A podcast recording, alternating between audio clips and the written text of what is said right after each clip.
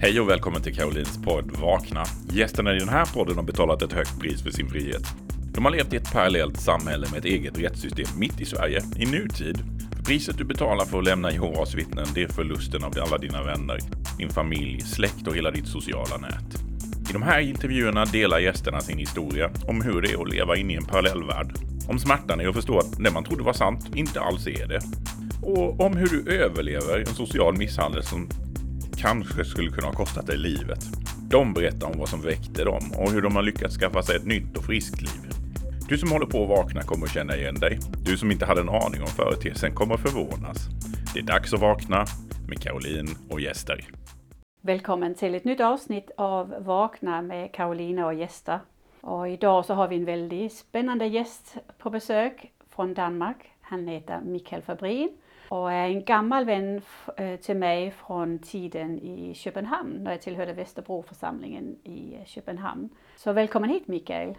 Nu är det Tack säkert många som är väldigt nyfikna på en dansk här. Hur ska det gå med språket? Men du pratar svenska? Ja, jag pratar svenska för jag är faktiskt född i Sverige. Ja. Jag är född i Helsingborg. Mm. Men eh, eh, flyttade till Danmark med min mamma när jag var tre år. Mm. Så eh, har inte gått i svensk skola och det är därför jag pratar svenska med brytning. Mm, väldigt, väldigt fin svenska. Och det kommer också, eh, jag kommer också att fattas ord men då kommer du att hjälpa mig. Ja, jag kommer att hjälpa dig att översätta men jag tror att alla våra lyssnare kommer att förstå det alldeles utmärkt. Jag har ju inte, vi har ju haft kontakt här de sista åren Ja. efter vi har lämnat Jehovas vittnen men annars så är det ju en, ett långt liv där inte vi har haft kontakt med varandra eller många år där vi inte har haft kontakt med varandra. Hur ser ditt liv ut idag? Vad gör du numera? I, jag studerar på Köpenhamns universitet. Eh, Jag studerar lingvistik, språkvetenskap. Och ehm, har lite, jag har just, just fått mitt eh, drömjobb som lärare för invandrare som vill lära sig danska. Eh, det är mycket förtjust i. Ja. Och ehm, ja, så det är det som... Så du har ett väldigt bra liv idag? Ja, mycket. Jag har, mycket, jag har trav med många, många saker. Jag är också eh, engagerad i eh, studenterpolitik på universitetet. Mm. Så jag är också medlem av, av akademisk eh, råd. Ja. Ja.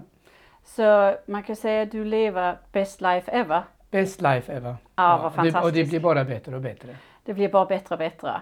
Så om vi dyker lite tillbaka, hur gammal var du när du blev döpt? Jag var 16 år. Ja. Eh, Men jag hade ju känt Bibeln genom Jehovas vittnen innan dess. Mm. För att min mamma började studera med Jehovas vittnen när jag var ungefär 10 år. Okej. Och, eh, och så började hon studera, så slutade hon studera, så började hon studera. Och jag, jag föll bara med. Ja. Eh, det var bibelhistoria, berättelsesboken. Mm, min bok med bibelska Där berättelser. ser man, ja. ja. Ja. Så hon, hon liksom var av och på, men du var på? Ja, för att eh, när hon slutade eh, fullständigt, för att det var frågan om födelsedag och jul. Min mamma ville fortsätta med att fira jul. Eh, Men då blev jag eh, nyfiken, mera nyfiken på, på Bibeln. För att eh, jag var en dräng, eller Pojke? pojke, som blev retad i skolan. Mm. Och i Bibeln då berättade de om att det skulle komma ett paradis, alla skulle vara snälla vid varandra. Mm. Och så det tyckte jag var en bra, eh, bra, bra framtid. Ja. Så vill jag veta mer om. Och eh, på det sättet eh, blev då lite mer enga- engagerad i studiet. Ja. Eh, ja. Och så resulterade det i att du döpte dig som Ja. 16-åring. Vad tyckte din mamma om det? För hon döpte sig aldrig. nej, hon, nej, hon, hon sa att jag skulle tänka mig eh, om. Och, som jag, Ja. eh, och, ehm, men hon, det, var, det var inget motstånd från min mamma. Det var motstånd från min styvfar. Jaha. Ja, ja. Han, eh, När han upptäckte att jag studerade med Jehovas vittnen så, eh, så gjorde han mycket motstånd. Och Mm. jag, har- jag fick eh, gömma böcker och så. Ja. Eh, annars Mm. skulle han slänga ut dem. ja. Men det är ju nästan någonting som gör att Jehovas mitt- eh, vittne ännu mer förankrad i sin övertygelse. Det var faktiskt det också. Ja. Att, eh, och jag var ju tonåring. Och är det någon sak som din styvfar inte tycker om, Ja. då är det mycket intressant för en tonåring. Ja. Ja. Och det är ju någonting vi kan ta med oss nu, vi som är på andra sidan, att motstånd ger ett ännu större motstånd. Ja. Så så länge du pressar handen upp i någonting så blir det press. Men eh, om man släpper det så kanske den andra personen får möjlighet att reflektera. Mm. Så eh, det är väldigt lätt när man står på andra sidan att då vill man uppläxa allt och alla men det ger ett, en större övertygelse på andra sidan. Ja. Så det är ju en viktig lärdom att ha med sig.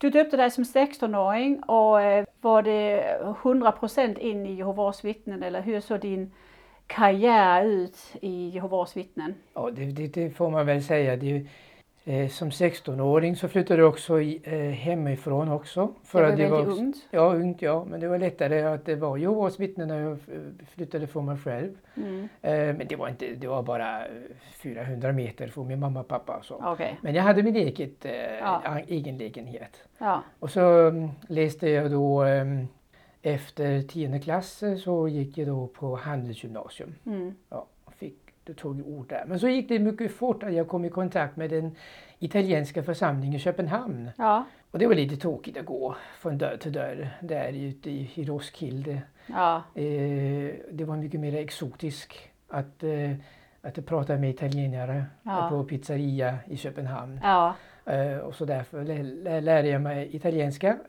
Eh, förstås med hjälp från bröderna och systrarna i eh, församlingen. ja. Du är lite av ett språkgeni, hör man både på din svenska Ja. och Jag tycker om språk och tycker det är väldigt intressant. Ja. ja. Så det, ja. så började du som pionjär då när du kom Jag- till italienska? Jag, började, jag var redan pionjär i den danska församlingen men, Mm. men jag fortsatte då som pionjär i den eh, italienska. Och ehm, fick ju många vänner också i Italien. Ja. Eh, det, var det var en fantastisk kultur att lära känna Ja, och har påverkat mig mycket. ja. Eh, ja. Så det, ju, det var ju då vi lärde känna varandra. ja, var, Under tiden i italienska församlingen. Vi tillhörde den danska delen och du tillhörde, då var det en italiensk grupp i början. ja, Och eh, jag såg ju alltid dig som en väldigt, väldigt teokratisk broder. väldigt snäll och omtänksam och väldigt teokratisk och ordentlig. Och sen efter det, du var pionjär där, men du stannade inte där utan du flög vidare. jag flög vidare på MTS Ja. i Strängnäs. Mm. i 94 Ja. och efteråt, mitt, eh, min assignment eh, var då Betel i Danmark. Mm. Det var ju fantastiskt. Ja. De första tre månaderna eh, jobbade jag i trädgården Mm. men på hösten då kom jag in i översättningsavdelningen och var där då i nästan, ja det måste ju vara 26 år. Var det Vakna eller Vakthornet du Det var, översatte? det var Vakna, Vakthornet och också brev till äldste och, Ja. och på sista, den sista projekten jag var med om det var översättning av Bibeln. ja, det var ju väldigt kvalificerat eh, översättningsarbete.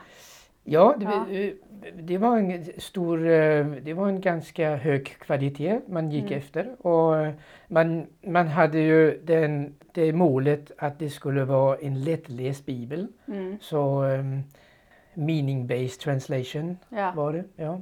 Så hur var livet på Betel? ja, men det var fantastiskt för att eh, det, man, man, man jobbar med det man tycker om, i, i mitt fall. Och, eh, och så när man, var, när man var enslig så var det någon som tvättade eh, kläderna, det var någon som... Eh, ehm, Ja, när du var ensamstående så var det någon som tvättade kläder. ja, ja, ja, precis. Mm. Och, Det var ju skönt. ja.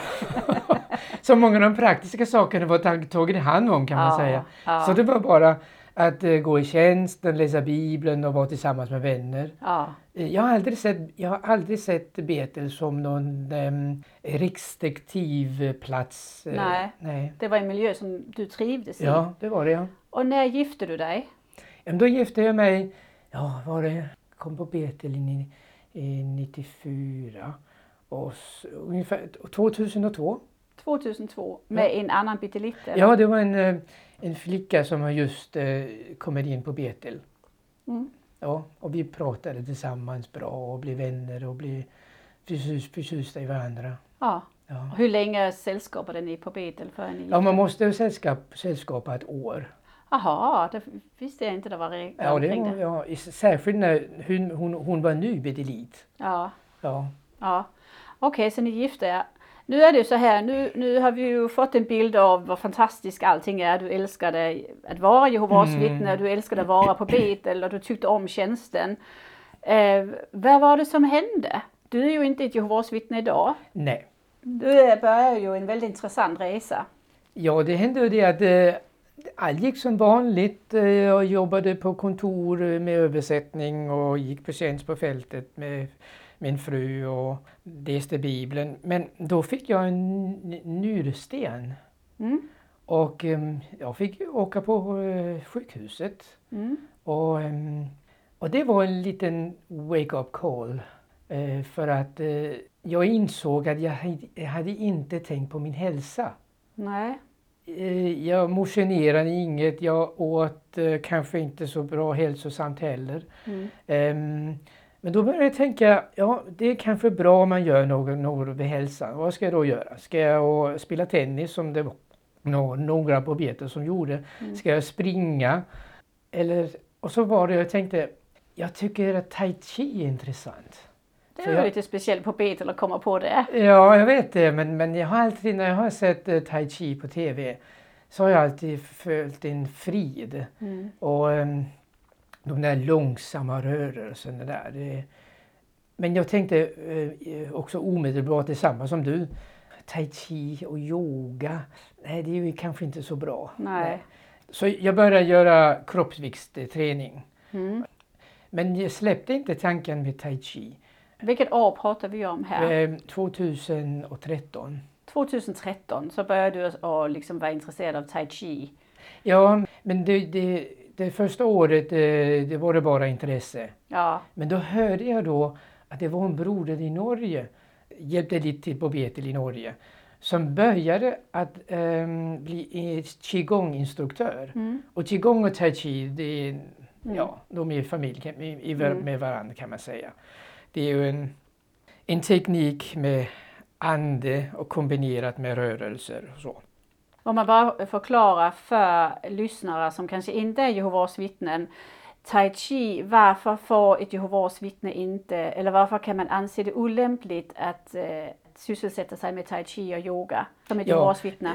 Yoga är, och det var också min erfarenhet på Betel, att yoga det är no-go. För att? Ja, för att det, det- man, man säger inom Jehovas vittnet att eh, länken eller, eller förbindelserna mellan yoga och, och hinduismen och religionen är mycket starka. Så det att, gö- att göra yoga, det är ju nästan avgudelses, vad säger man? Avgudadyrkan. Av, avgudadyrkan. Så man ser det som ett religiöst ritual mer än en träningsform. Ja, precis. Ja. Med tai chi är det lite annorlunda och det, och det, det, det blir då också min erfar, erfarenhet att eh, i början så de som visste jag gjorde tai chi tyckte kanske det var lite konstigt. Mm. Ja, skrattade kanske lite. Men det var, det var inte samma motstånd mot det som det var med yoga. Mm. Så tai chi, vad betyder det? Ja, så att tai, tai chi är ju, och det är kanske det, det, det som är lite komplicerat, det är ju att det är en eh, kampsport. Mm. Ja. Så ändå om du har långsamma rörelser så är det långsamma rörelser som man gör för att försvara sig Ja. om det kommer angripare in. Och chi, vad betyder det? Och chi, no, chi är ju energi, Ja. det är kroppsenergi, livsenergin. Ja. Och det är den man arbetar med när man gör tai chi. Ja.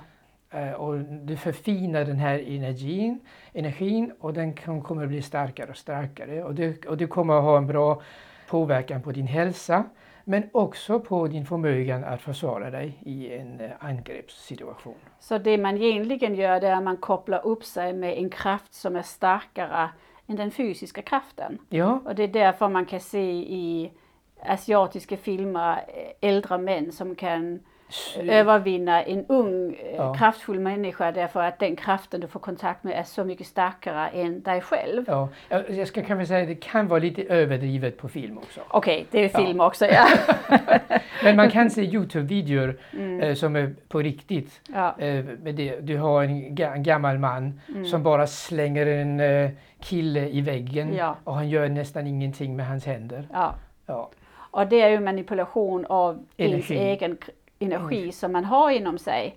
Och för ett Jehovas vittne då blir detta här okult Ja, Eh, Och spiritistisk, och det är en kraft som man anser kommer från dåliga andar, någonting vi inte ska ha kontakt med. Men det som var mycket intressant, för jag började ju, jag är lite nörd kan man säga. Ja, Så jag, eh, och det, det är ju vana när, som översättare på Betel att eh, du får en artikel om ett djur eller kometer eller vad, och så måste man lära sig det här ämnet och slå upp i ordböcker och lexikon och, sätt, eh, så, och eh, väldigt känna det här ämne- ämnet för det är först då du kan översätta på, på, på riktigt och på bra danska.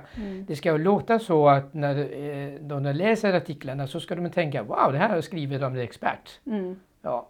Och, jag, men, och då, då gjorde det detsamma med, med, med tai chi. För jag börj, när jag började året efter att uh, göra tai chi. Jag, jag gjorde det att jag um, hämtade ner på hemligt uh, lektioner från internetet. hemliga? Ja, för jag, jag kunde inte gå till tai chi när jag var på Betel. Nej, okej. Så jag laddade ner eh, videor ehm, eh, så jag kunde lära mig rörelserna. Mm. Och så gjorde jag då dem på morgonen inom eh, morgonfrukosten nere i trädgården. Och jag började eh, känna bättre hälsa. Mm. Också, eh, också psykisk eh, mådde jag bättre. Mm. Och så tänkte jag, var kommer det här ifrån? Mm. Vad, vad, är, vad, är, vad, vad kan vi säga är källan för tai chi? Vad är det för kraft jag får kontakt med här? Ja, och, och så började jag undersöka eh, hela eh, bakgrunden för tai chi. Och det första laget jag kom på det var då akupunktur. Mhm. Och så, och så, man kan, så tittar jag omkring. Jaså? Det kommer ju två systrar här på Betel och, gör, och ger akupunktur till eh, beteliter här i Danmark. Mhm. Det var intressant, så jag började fråga dem. Jaså, vad är det du håller på med? Ja, jag sticker nålar i för att eh, aktivera nervbanor och så. Är det bara det du gör? Mm. Ja, det, det är ju faktiskt så, eh, var det en syster som sa, att eh, vi har ju energibanor i kroppen, meridianer. Mm. Och, eh, och jag eh, håller då på att eh, aktivera de här meridianerna, om det finns blockeringar och så. Mhm. Och det tyckte jag var jätteintressant. Mm. Här har du en Jehovas vittne som säger omedelbart ja, vi har energibanor, meridianer i våran kropp. Och eh, det är ju inte någonting som så skriver i Bibeln. Nej. Och, och om du använder de här meridianbanorna också enligt eh, filosofin i akupunktur, då kan du ju eh, bota många sjukdomar om du vill. Ja. Och då upptäckte jag, ja, kanske vi kan bota många sjukdomar nu och vi behöver inte vänta på nya världen. Så, så tai chi gav dig kontakt med att du egentligen inte behövde nya världen, utan Ja. du kunde få ett bra liv redan idag. Ja, Och få kontakt med den kraften vi ser vi bara får tillgång till när man är ett Jehovas vittne och får evigt liv. ja och ju mer jag hörde på mötena och läste i, i vakttornet att eh, om du blir sjuk så eh, det är bättre, ursäkta, det är bättre att du tänker på den eh, andliga hälsan och eh, bibelläsning, gå mer i tjänst på fältet och så och så. Eh, för den nya världen kommer, du ska inte bli, eh, du ska inte tänka så mycket på din hälsa. Nej. Och det tycker jag, det var ju konstigt för vi har ju redan i våran kropp har vi ju eh, instrument för att få en bättre hälsa. Så man kan säga att där började du vakna Jag börjar vakna där och lite. börja ja. ifrågasätta Ja. bibliska eh, läror, eller de lärarna som du satt och jobbade med. Vilket år pratar vi om här? Ja, nu är vi nog ungefär, ungefär 2015, 2016. 2005, så ett par år hade gått med Ja. Tai chi. Vad sa de på beten när du stod i trädgården och Ja, gjorde de- tai chi? Ja, de tyckte jag var konstig. Ja. Och, min, och min fru sa du ska inte ställa till dig eller göra... Eh, Nej, Det var ingen som kom och pratade med dig? nej, det var det faktiskt inte. Nej, okej, de lät dig hållas med din Ja. tai chi. Ja. Okej, och sen Jag, jag kallade det också kinesisk morgongymnastik. kinesisk, okej, ja. Ja, det var inte så jag... Det var, jag, jag, var, jag gick inte och prut- brutaliserade. Nej, Jag hade mitt och, ehm, och jag, jag, jag var inte eh, på att andra, andra skulle göra samma Nej, sak som jag. nej, så det hade det var också det som du hade problem. respekt för. ja, ja. Ehm, Men då började, så det, jag kom till det där laget som heter akupunktur Mm. och då började jag uh, kolla ner, uh, studera eh, längre ner och då kom jag till nästa lag och det var taoism. Mm. Och Falsk religion. falsk religion, ja. Och, det, och då tänkte jag, nu måste jag läsa Dao De Jing. Mm. För det är ju det som allt är utsprunget från. Akupunktur, tai chi, qigong. Eh, Berätta lite vad Dao De Jing är. Dao De Jing är enligt mig, och tycker inte det är mycket religiöst, det är ett filosofisk eh, eh, skrift Mm. om ehm, eh, hur världen är satt ihop och, ehm, och hur du får det bästa ut av det liv som du har nu. Ja, Och det gör du vid att du erkänner att det finns olika energier ja. i universum, yin och yang. Mm. Om du förstår att eh, jonglera när du vet att okej nu går det mot yang, okej så, så eh, kan jag tillpassa mitt liv, Mm. tillpassa min tänkeförmågan. Mm. Eh, så kan man, ja, i De Jing sä- säger man att man måste vara som vatten, Mm. tillpassningsduktig. Ja, så Ja. det handlar om, det är, man kan säga det är eh, en, en eh, läromästare i balans i Ja, livet, precis. eh, i din energi och hitta Ja. den här balansen. Ja. Så då börjar du läsa, eh, Och Dao De Jing tar bara två, tre, två, tre timmar att läsa, kanske Mm. bara två. mm. Det är 21 eh, sid, eh, 81 eh, vers. och vad kom du fram till när du hade läst den? Jag var slaget av förvån. Jag var mycket förvånad. För det var så koncentrerat och jag kände omedelbart det här ger ju mening. Mm. För genom min tai chi så hade jag redan, hade jag redan, eh, vad säger man, eh, redan eh, märkt energi Mm. i min kropp. Ja, Och, eh, och nu kunde jag då se den filosofiska tanken bakåt. Ja. bakom. Och, eh, och läsa hur att man blir mer balanserad med att meditera mm. och eh, också acceptera någon gång att, att saker är som saker är. ja. Och inte ställa till för mycket men bara ja, vara som vatten och vara till, till, anpassa sig. an, anpassa sig. Så egentligen kan man säga att du tyckte själv att du blev ett bättre Ja, vittne eller en Ja, bättre mera, medmänniska? mera balanserad också. Ja, precis. Så under den här tiden då fortsätter du med ditt be- jobb på Bedel Ja, ja. och eh, ditt församlingsarbete och så vidare. Jag, jag I början då såg jag bara, okej, taoismen och bibeln. De har, ju lite, de har ju några punkter som de är jämlika. Ja, Och så är det några som är in, Men, men jag, jag började leva i en parallell värld. ja. Och vad hände i den parallella värld? Ja, jag tog det bästa från båda. Ja. Mm. Och, och jag, jag visst, jag hade fortfarande övertygan om att det är bra om en familj läser Bibeln. Mm. Det blir mera harmoni mellan föräldrar och barn om, det, Ja. om man följer de bibliska principerna. Och så. Ja. Så, det var, så det var ingen fara att jag skulle som äldste leda vakthornet och... Nej. eh, Du kan fortfarande se fördelen med de bibliska principerna. ja, ja, ja. Så när började du känna att du gick emot dig själv som ett Jehovas vittne? Hur länge kunde, hur länge kunde du leva de här parallella världen? Och när började det brista? ja det börjar brista när, när, det, när det blir på seriöst med taoism. För Mm. taoism handlar om att du måste gå in till din stjärna. Mm. In, i din, män, vem är du Mm. som människa? Mm. Vad är din grund i dig som människa? Mm. Vem är du egentligen? Ja. Och när man börjar meditera på det så börjar man att se att okej, det är nog det är nog saker som jag har lagt lock på Ja. som faktiskt egentligen är mig. Ja. Jag har några drömmar som jag måste lägga lock på. Det, och det sa man ju i Jehovas vittne, ja vi har, vi har allihop en låda som vi, se- se- heter paradislådan. Och där nere så har vi våra ehm, drömmar om att spela piano som eh, Mozart eller Mm. må, må- måla som Gauguin eller Mm. så. så. Mm. Eh, men då sa man ju, ja ja, det får vi göra i nya världen. Ja. Men jag började ju tveka på nya världen skulle komma. ja, och du kände att du ville förverkliga dina drömmar Ja, och leva re- Mikael är. Ja, redan nu. Ja, redan nu.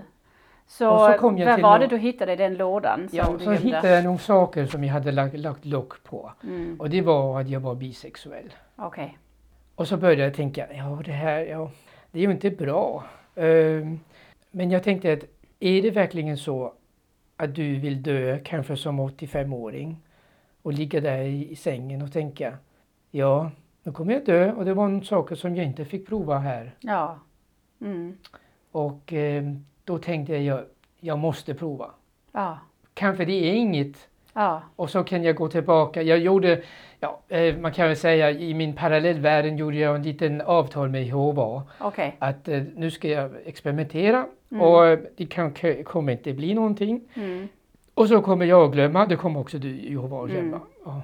Så man kan säga att du vaknade upp på insidan och så började du redan att doppa fötterna lite i havet på andra sidan. ja, jag gjorde det. När du hade, hade du panik över att bli upptäckt? Eller Ja, vad ska hända om, om allt det här kommer upp till ytan? Tänkte du de konsekvenserna?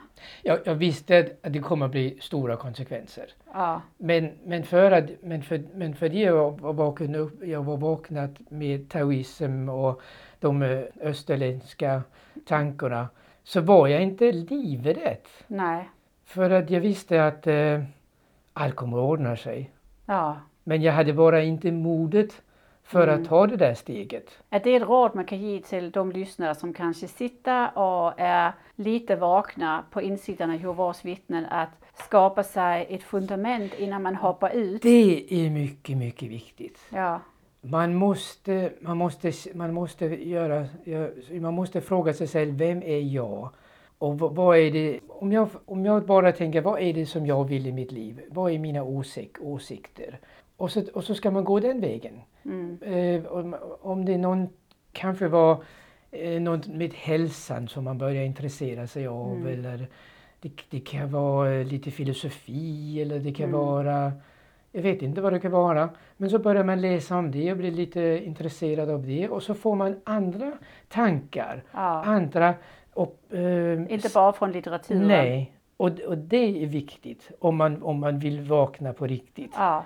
För, För då har man kanske också ett fundament att stå Ja. på. När jag blev utesluten då hade jag ju inte det. Jag fick ju panik på andra sidan och gick ju som i en koma hela första året för jag visste inte vad som hände. Och det kan man undvika om man är lite mentalt förberedd som du var Ja. eh, innan. Så nu kommer vi fram till, vilket år blev du då utesluten? Jag blev utesluten eh, 2018. 2018.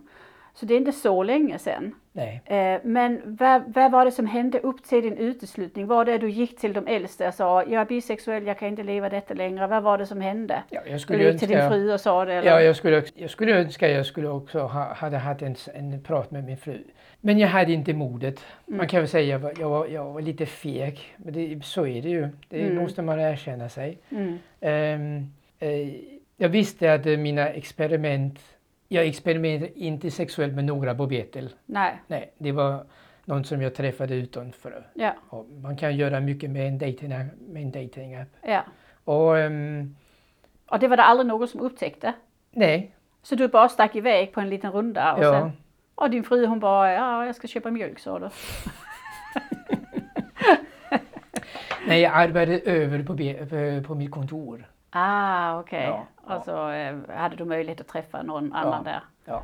Men då kom din peak och det förstår man ju att i längden så går ju Det inte går det. inte det. Också- Och, och, det är så här, det, och, min, och min fru är inte dum heller. Nej, Hon, hon, hon kände att det var någonting. ja, Och hon fick, eh, hon fick, vad säger man på svenska, hon fick eh, eh, missförtroende, vad säger man? ja hon, bör, hon slutade lita, ja hon misstänkte, hon Ja, började, slutade lita på dig. Ja, ja. Och, ehm, och det var också det som gjorde att hon ehm, lurade ut eh, koden till min telefon. Okej, Och det var det som gjorde till sist att hon hittade den här datingappen Ja. på min telefon. vad var, när, den dagen det hände, Ja. berätta, var var du någonstans? Var det på Holbeck och var? Nej, det, var, det var faktiskt på Betel i England, i London. För att min fru var där på att bli upptränad i computeravdelningen. Mm, Och jag var bara med, så jag kunde ta med mig översättningsarbete Mm. där. Och, eh, och ja, och då var det att hon då upptäckte den här appen och det var en halvtimme innan eh, eh, morgonfrukosten på Mm. Betel. Mm. Och eh, ja, det var kaos. Men ändå var Men det... ni gick ner till eh, Ja, det- dagens ja. text? Ja, vi gjorde det. Ja.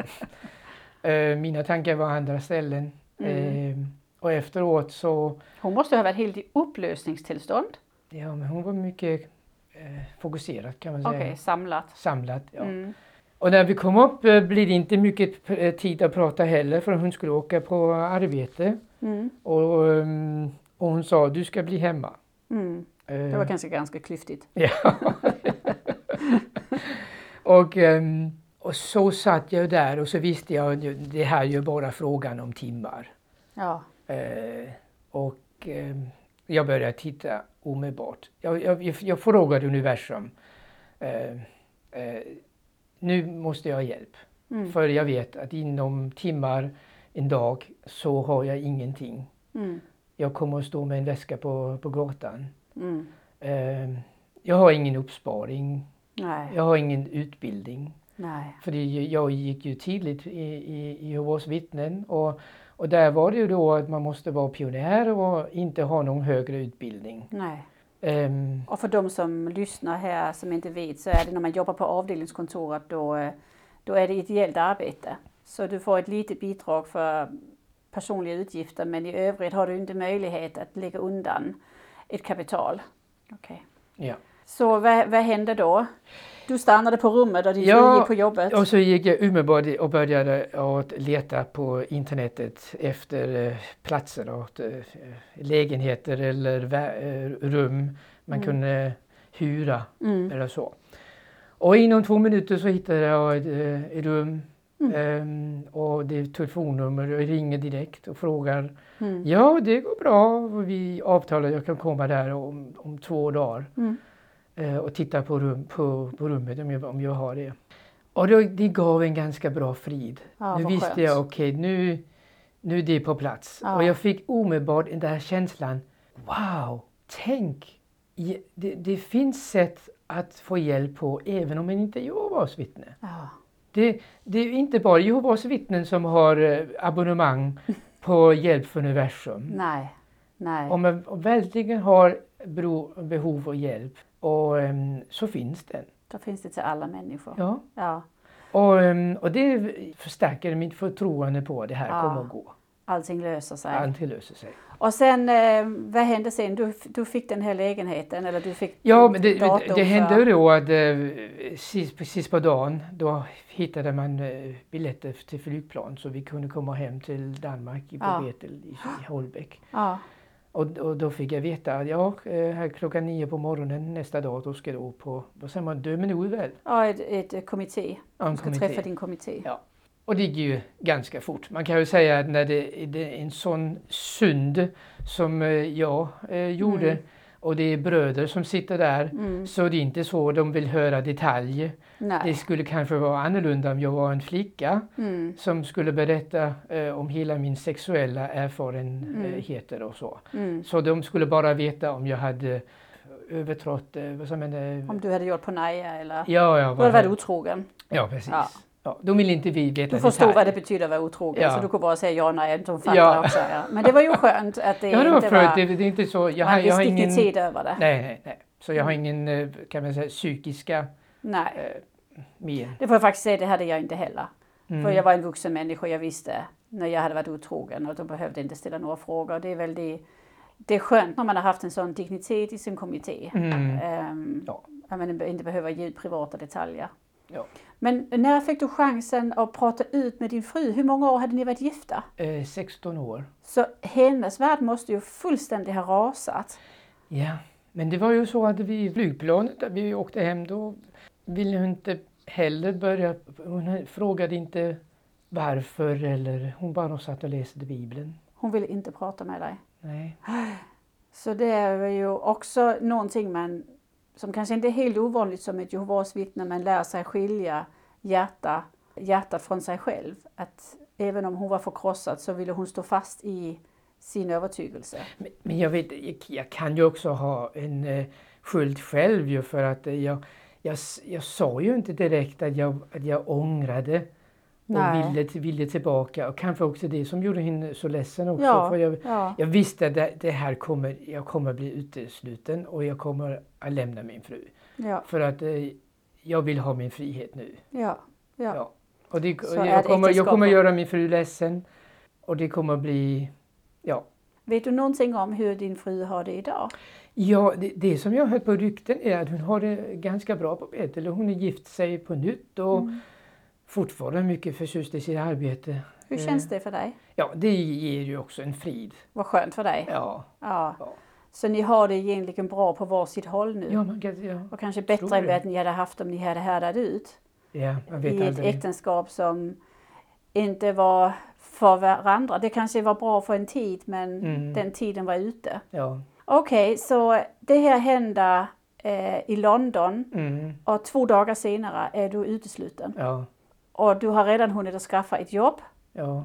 Och vad händer sen? Nej, nej, nej, inte jobb. Nej, inte Eh, jobb, förlåt, boende. Ja, boende. Ja. Så, och vad händer då? Nu har det gått två dagar. Ja, jag sitter på mitt eh, bo- boende där i, i Roskilde och ehm, ja, vad ska jag då, vad ska jag göra med mitt liv?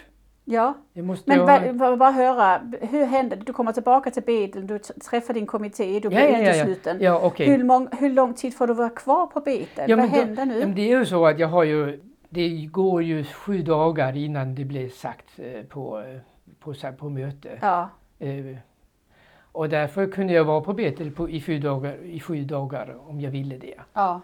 Men Fick du röra dig fritt på Betel som vilken broder som helst? jag, jag experimenterar aldrig med det. Nej, För det, jag, jag, jag tänkte, okej, jag har nästan varit i fängelse på 24 timmar. Mm, Jag kunde, jag kunde lämna mitt rum i London. Och jag kan inte vara på rummet med min fru. Mm. Eh, jag ska bo på gästrum här på Betel. mm, Det kommer att bli jättekonstigt. mm. Och nu ska jag börja, nu, och, och, och inom en timme kommer jag mö- möta alla de andra medeliter. Och då ska jag berätta eh, varför och vilka. Och, och kanske också där var jag feg. Och så det, det, här, det här har jag inte överskott att göra. Nej. Så, Så, var det någon enstaka som var ditt hjärta väldigt nära som Ja. du ville prata med eller säga Ja, det, adjö till? ja det, det, det skulle jag göra men jag tänkte nej jag, jag har inte. Du gör inte det? Nej. Och, kan, och det, idag ser jag att det var fel. För efteråt så gick det ju år, det gick nästan ett år jag, att jag i drömmar var på sammankomst och Ja. på Betel och vi, hälsade på de här vännerna. Det, det var ingen tvivel om att det var någonting som var oavslutat. Ja, ja. Ja. Men så var det på det Ja. sättet. Jag kunde inte göra annorlunda. Man kan tänka att ditt liv och värld just nu håller på att fullständigt förändra Så jag måste, jag måste koncentrera mig på vad som var ditt- viktigt. Ja. Och viktigt det var att ha ett ställe att bo Mm. och, eh, och börja och hitta en utbildning. Så då efter två, tre dagar så sa du, jag tror inte jag stannar sju dagar. nej, jag- nej det, var, det var bara tre timmar. Okej. Ja, så jag, ef- efter den här kommittén, jag gick tillbaka till min fru och vi, inte där vill hon prata heller och vi fick en skilsmässa online. Ja, ni har inga barn, ni hade inga barn. Så... Nej, nej, nej. Så, ehm, så frågade då en broder som var med på kommittén, är det möjligt att jag kan sticka iväg omedelbart? Ja. Om du vill det, så, då sa du, ja, då ska vi hjälpa dig. Och då, då får jag säga att då var de hjäl, väldigt hjälpsamma. Vad bra. Ja, och jag fick också lite pengar. Jag Okej. hade ingen pengar. Nej. Och då, de, eh, de gav mig så jag kunde betala inskott eh, till eh, hyra. På Vad fint. rum. Ja, det var fint. Det får Ja, jag säga. Ja. det var ju väldigt bra. Och då, eh, då fick du en liten möjlighet för att, att komma in i ditt nya boende. ja, Och vad gjorde, nu står du där, inget jobb, Nej. ingen utbildning, nej. du har precis fått ett boende, Mm, inga kompisar. nej. Jag hade bara min mamma och syra. Var du, kände du en ånger att nej, vad har jag gjort? Panikkänsla, är det verkligen? Nej, inte på början. För, eh, eh, en vecka senare, jag kommer ihåg att eh, det var regn och blåsigt och det var på hösten nu och, och jag hade inte fått, jag hade inte börjat, eh, jag visste inte vad jag skulle göra med mitt liv eller Nej. och ehm, då var det lite tufft. Ja. Det var en tuff eh, eftermiddag den där. Men, men jag gjorde det som jag har lärt mig inom eh, tai chi och qigong. Mm. Andas in, andas ut Mm. och eh, också meditationstekniker. Att Mm. gå ut i naturen Ja. och öppna sig för naturen och ta in de energier som finns där. Ja. För om du inte har energi så kan du ta in den energin som du eh, fattas. Ja. Och det gjorde jag då. Och det, det, var fortfarande lite svårt. Men då, dagen efter så skinade solen och jag tyckte också att en sol, en sol skinade inom mig också. Ja. och så tog jag beslutet att eh, ja, jag ska vara kock. Kock? Ja, Jaha. ja för eh, eh, vilken utbildning kan eh, computerteknologi inte inta med detsamma? Det Ja. måste vara kock. eh, Ja. Ja, så, eh, och så ringde jag runt eh, kockskola och de sa ja, du måste ha de här facken för, för vad säger man på svenska? Ehm, Betygen? Ja, de här facken på betygen. Eh, eh, eh, högsta betyg på engelska, danska Mm. och eh, så var det samfunds, eh, samhälle, Samhällsorientering? orientering. Okej. Ja. Mm. Och det måste man ha på gymnasienivå. Ja. Och jag hade ingen Nej. gymnasiumutbildning. Jag hade bara ja, folkskolan. ja. Ehm, så jag måste ju då hitta en, ehm, en eh, gymnasium för Mm. vuxna. Ja. Och eh, då gick jag in där och, hit, eh, och pratade med en studievägledare. Och eh, hon sa ja, du kan komma in här direkt. Eh, vi börjar klass här nästa vecka. Mm. Och du kan bara göra det online. Och så får du utbildningsstöd direkt. Så då Eh, fick du din eh, då fick- försörjning? Ja, då fick jag min försörjning. Wow! Och eh, jag ska bara... mm, Nej, det var matematik... Eh, kommer inte ihåg, var det matematik? Ja, det var matematik, samfunds... Ja, jag, jag kommer inte ihåg eh, ja, facken. det var några eh, Ja, ja. ämnen Men, eh, och, och, och då i de nästa månader så eh, kunde jag bara eh, göra det online. Mm. Och, ehm, och, och den samtalen med den här studievägledaren, den rörde mitt hjärta. För här har du en människa som hjälpte mig igång. Ja, Jag hade ingenting. Och nej. hon såg till, nu fick jag utbildning och Ja. jag fick utbildningsstöd. Ja. Så tänkte jag, vad kan jag göra för att hjälpa andra? ja, vad fint. Ja, och så såg jag på den här, den här skolan som jag gick, då var det då eh, Dansk flyktinghjälp som hjälper flyktingar att lära sig Mm. danska och lär, Ja. lär dem. Så var det en studiecafé och de fattades lärare Mm. så, som kunde hjälpa dem att lära sig danska och Mm. med läxor, Ja, eh, eh, ja läxor. läxor som de eh, får i skolan. Och där träffade jag två andra lärare och blev bra vänner med dem. Och inom 14 dagar så sa den ena, ena läraren, är det inte så du också söker lite jobb?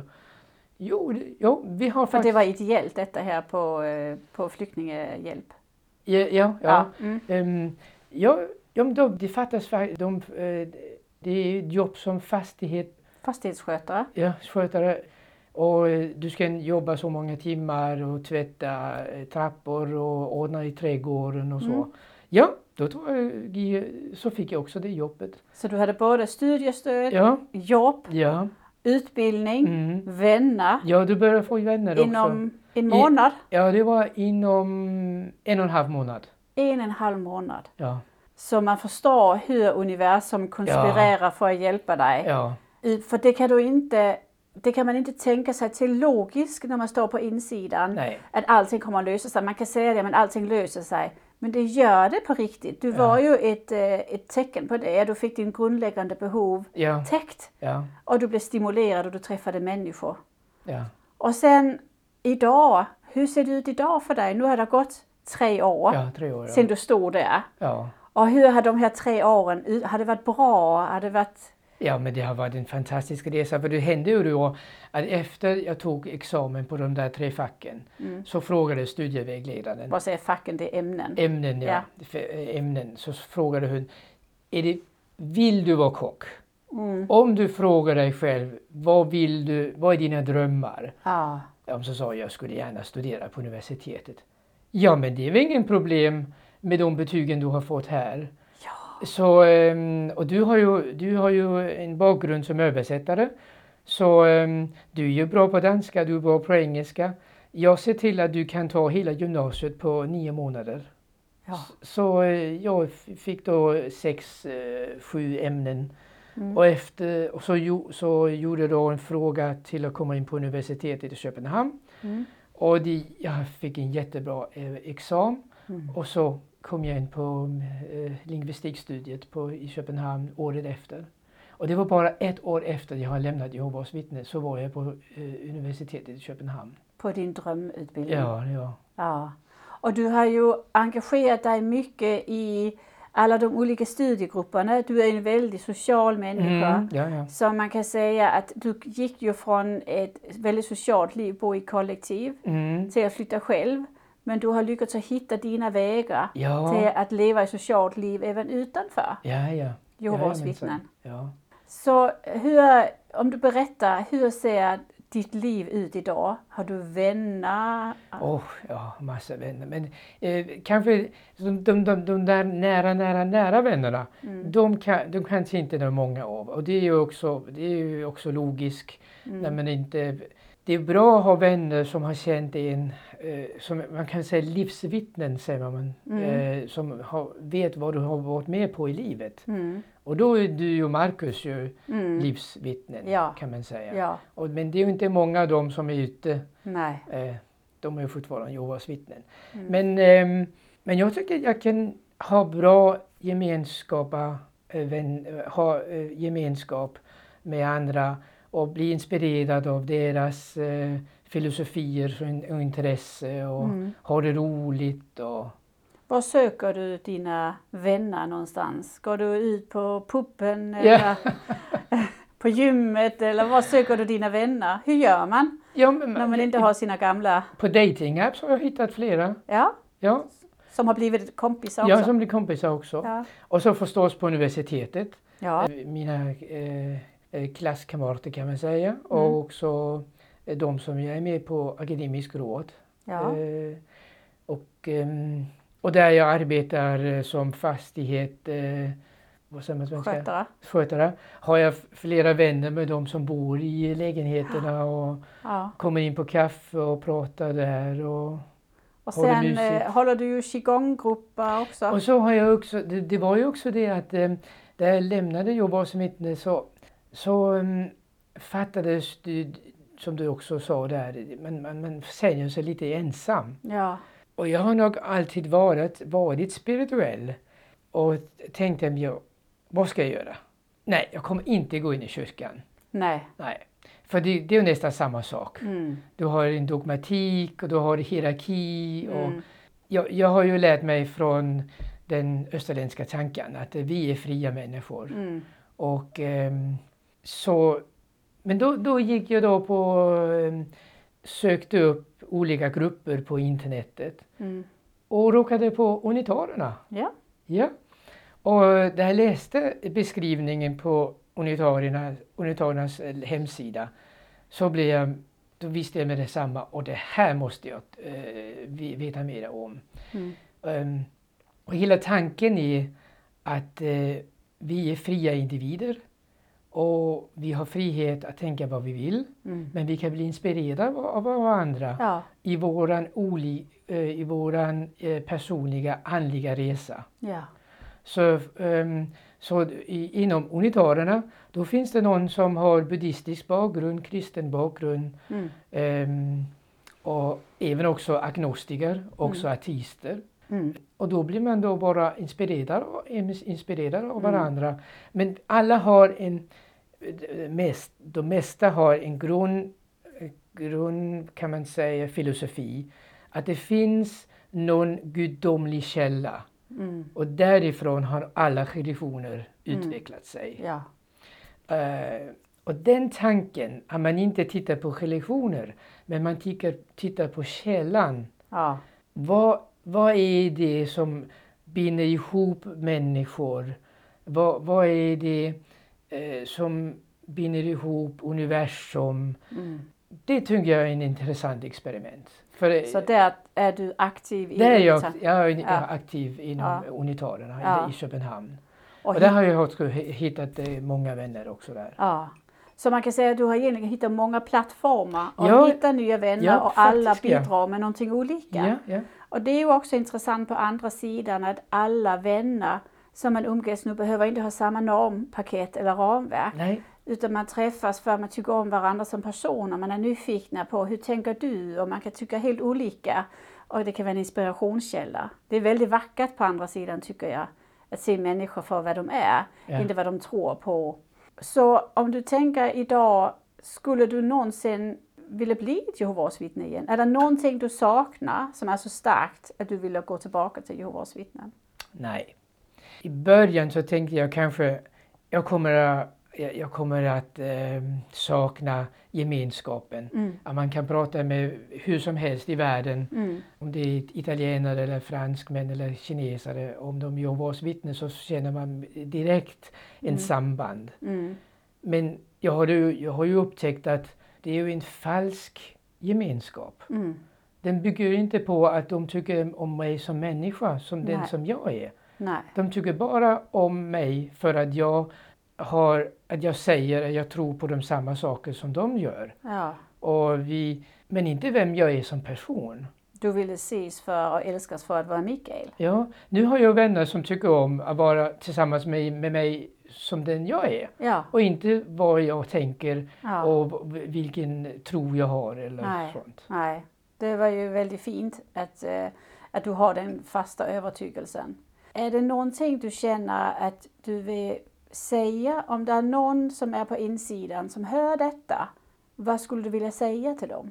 Har du något budskap till dem? Ja, till min svärföräldrar vill jag säga att eh, de fortfarande är mycket kära för mig och eh, de har alltid varit ett fantastiskt förebild. Mm. För att eh, de, de har varit ett par som har hjälpt de som har, har haft det svårt i församlingarna. Ja. De som inte är med på fest och de som...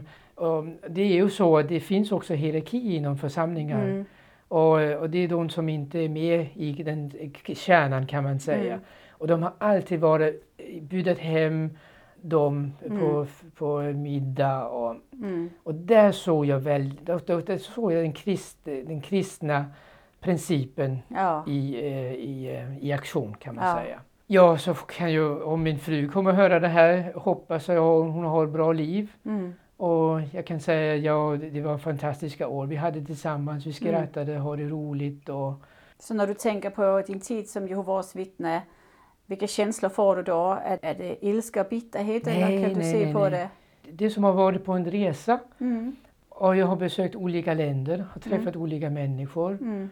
Nej, jag har ingen hat eller... Nej, Men jag får också säga att jag har ju inte upplevt någon traumatisk sak som jag vet andra har gjort. Nej, Så jag har mycket stor respekt för att andra kan inte sitta och ha de här känslorna när nej. de tänker på Jehovas vittnen. Men det är väl det man måste ha för ögonen upp för, att allas resa ut av Jehovas vittnen är olika och är individuell. Och man kan alltid välja att se på det. Du kan välja att se det som du gör idag, som en resa där du träffade många spännande människor.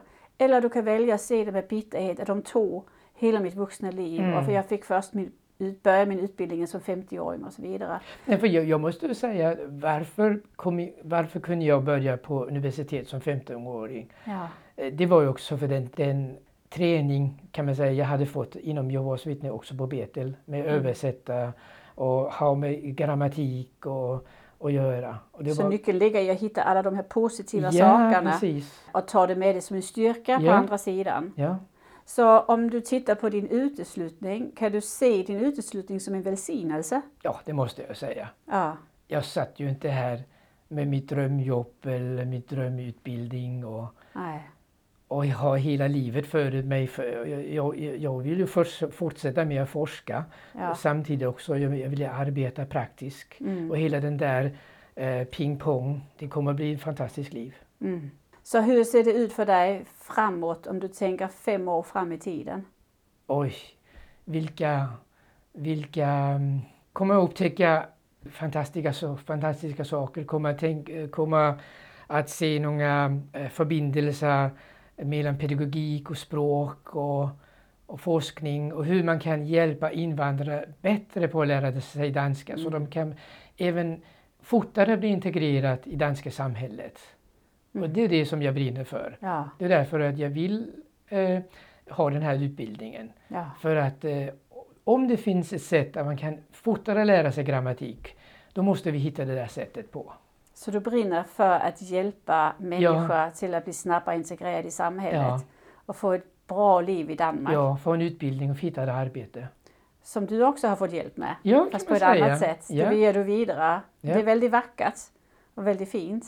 Och det tycker jag också är mycket viktigt att man har en livsmål. Ja, precis. Och då börjar ju att vägen dit att utveckla sig och, och, och, uppenbaras för sig Ja. när man har det.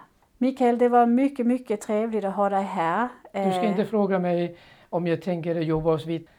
Ja, det tänker du. Ja, men det var väl en jättebra fråga. Jag tänkte nu ska jag avsluta. Ja, det var en väldigt bra eh, fråga som jag nästan, jag blev så eh, bortglömd i de här vackra, vackra slutsatserna som du drar. Men anser du att myndigheterna har ett ansvar svar att agera mot Jehovas vittnen? Om du hade ställt den där frågan eh, när, när jag blev utesluten Ja, så skulle jag säga, ja men eh, nej, Jehovas eh, vittnen är en, en bra religion. Den gör mycket bra för barn och mm, eh, de, det, det är också bra i familj och så. Och, så. och de första två åren efter min utesluten så hade jag ingen kontakt med avfällingar. nej, Nej. Eh, jag, tittade inte på någonting på Youtube. nej. För att jag var, eh, det, det var min utbildning som eh, intresserade mig. Mm. Jag kände fortfarande att den religionen egentligen är en bra religion fast ingenting för dig. Ja, för, Mm. precis. Jag hade respekt. Mm. Och jag har fortfarande respekt också för de som är Jehovas vittnen. Mm. Du, om du, du frågade sen vad, du, lite sidoläge, vad, vad skulle jag säga till dem som Ja, var... Och jag säger jag har stor respekt för, för, Mm. från dem och hoppas de har ett bra liv. det är fina människor. Det är många fina av dem. människor Ja. och eh, bra, de har bra avsikter med, med Mm. det som de gör. Mm. Men nu efter att ha tittat på Youtube-videor som många också har gjort och Mm. se vad som har hänt inom hela skandalen med pedofili. Mm. Också nu med hela frågan om att staten ska stötta en religion som inte är demokratisk. Mm. Då, och också med min uni- unitariska bakgrund nu att, att man måste engagera sig i samhället. Mm. Det kan man göra på olika sätt Mm. och man kan ha olika politiska eh, Mm. åsikter och eh, tankar. Men grundsatsen är att man måste vara demokratisk. Så om man tänker så här, barnkonventionen är ju lag. Eh, I Sverige är barnkonventionen Ja. i alla fall lag. Jag vet inte om det är i, eh, i Danmark så. Men i Sverige är det så. Och i barnkonventionen är det ju rätten till att välja religion. Anser du att barnen till Jehovas vittnen har rätten att välja sin egen religion? Eh, he- Om de har den rätten så är det mycket sent i livet. Eh, så är det nästan som tonåring kan man säga. Mm. Eh, annars eh, så skulle jag tro att Jehovas vittnen föräldrar säger att eh, nej, vi, hjälper våra, barn- vi hjälper våra barn när de är små till att ta det där beslutet. Mm. Men de, de ger ju inget, inget alternativ. Nej. Nej. Tror du att ett föräldrar till Jehovas vittnen hade tyckt det var okej om ett tonårsbarn säger jag vill konfirmera mig? Och så har de gett dem friheten till att gå och ta timmar i kyrkan för att ta sin konfirmation. Nej. Nej. Så barn till Jehovas vittnen har inte den friheten. Nej. Om barn till Jehovas vittnen vill engagera sig i ungdomspolitik, vad tror du föräldrarna hade gjort? Då hade de respekterat det och sagt eh, det är klart du får göra det. Vi tycker inte så men du får göra det. No, de har sagt nej, nej, det får du inte. Nej. Eh, Om ett barn till Jehovas vittnen känner att eh, man vill ha en samkönad relation när man är tonåring, tror du de skulle få sin sexuella frihet att leva i en samkö- och samkönad eh, relation nej, på ingen... och dejta? Nej. Nej, så de har inte sin sexuella frihet heller. Nej. Nej. Så på det sättet kan man säga att när det blir statsbidrag till den här typen av organisation så är det ju organisationer som inte stödjer barnkonventionen. Ja, och, och det som de inte stöter heller, det är de stöter inte den demokratiska processen. Nej. Vi har en parlament, vi har parlament och vi har folkröstning Mm. och det är så det är en grund, vad ska man säga, det är så grundläggande Mm. i ett samhälle att man, att man det, förstås är det inte, vad säger man på svenska, det är inte, det är inte en plikt att rösta men det är Nej. en rättighet. Ja. Men man kan inte ha en organisation som, som pratar emot att rösta. Nej, nej. För vad händer om ett Jehovas vittne ville använda sin rättighet att rösta? Vad Ja. skulle hända då? Ja, om de säger att de har röstat, Mm. ja då kommer de bli utesluten. Ja. De kan ju rösta utan att sä- säga någonting. Men så man de, kan säga för Jehovas vittnen är det ingen valfrihet utan det är nej. ja, Ja. Så hur ser du på det här med att du var 16 när du döpte dig och eh, din sexualitet ville du leva ut som vuxen. Men då var du ju bunden juridiskt till ett, ett avtal du hade gjort när du, innan du var myndig. Mm. Hur, hur ser du på det? Tycker du det är... Ja, hur, hur ser du på det? Ja, det är kanske lite tidigt att, eh, att ta det där beslutet Mm. när man är tonåring. Ja, Man vet knappast vem man är. nej. Och eh, om man, man, man säger inom Jehovas vittnen, man gör ett avtal med, med Jehova. Mm. Men, men om det avtalet går emot vem du är som person Mm. så kommer du ha jättestora problem. Mm. Om du då senare upptäcker att det här är emot, min person. Man kan ju säga att hjärnan inom neuro- neurologin säger man att hjärnan är först färdigutvecklat ungefär när du är 22-23 år. Ja, Så är pannlapparna, då, då, då har du full funktion på, din, på ditt em, sätt att resonera. Ja, och ta, det finns ju många som döper sig när de är 9, 10, 11. ja, jag skulle, jag skulle tvivla, att eh, de em, känner sig själv och de, de Nej. vet vem de är på den Nej. tiden. Det är ju barn som diskuterar med sina föräldrar om att borsta tänderna på kvällen. Ja, Och eh, de vill leva på Borg och choklad. Eh, Men sätta inte personer till att göra så stora beslut som har effekt resten av deras liv. När man inte ens låter dem bestämma vad de ska äta själv. De får inte köpa vin och sprit men de får göra ett sådant livsavgörande beslut. mm, Och det är ju ett brott, tycker jag, att låta barn hänga på ett avtal resten av sitt liv som de kanske går in i när de är 11, 12, 13 år. Och då är det mycket mer humant det som man gör inom andra religioner som kan vara lite konservativa Mm. när man ser utomfrån, till Mm. exempel amish. Mm. De säger ju att eh, inom att, att, att någon tonåring, tonåring kan ta den, där fråga, ta den där beslutet så måste de upptäcka världen, göra vad de vill, Ja, eh, göra sig erfarenheter Ja. och först efteråt ja. då kan de ta det där beslutet att nu ska jag vara amish eller nu ska jag vara Ja, det för det. de tillämpar ju också uteslutningen. Ja, det gör jag. Men där är det i alla fall lite mer beslutsunderlag Mm. innan. Men en 11-åring som döper sig har inte... Men när de står 50 år gamla och har ett uselt äktenskap och måste skilja sig. Då är det ett tungt beslut som hänger över dem. Ja. Ja, stora konsekvenser. Ja.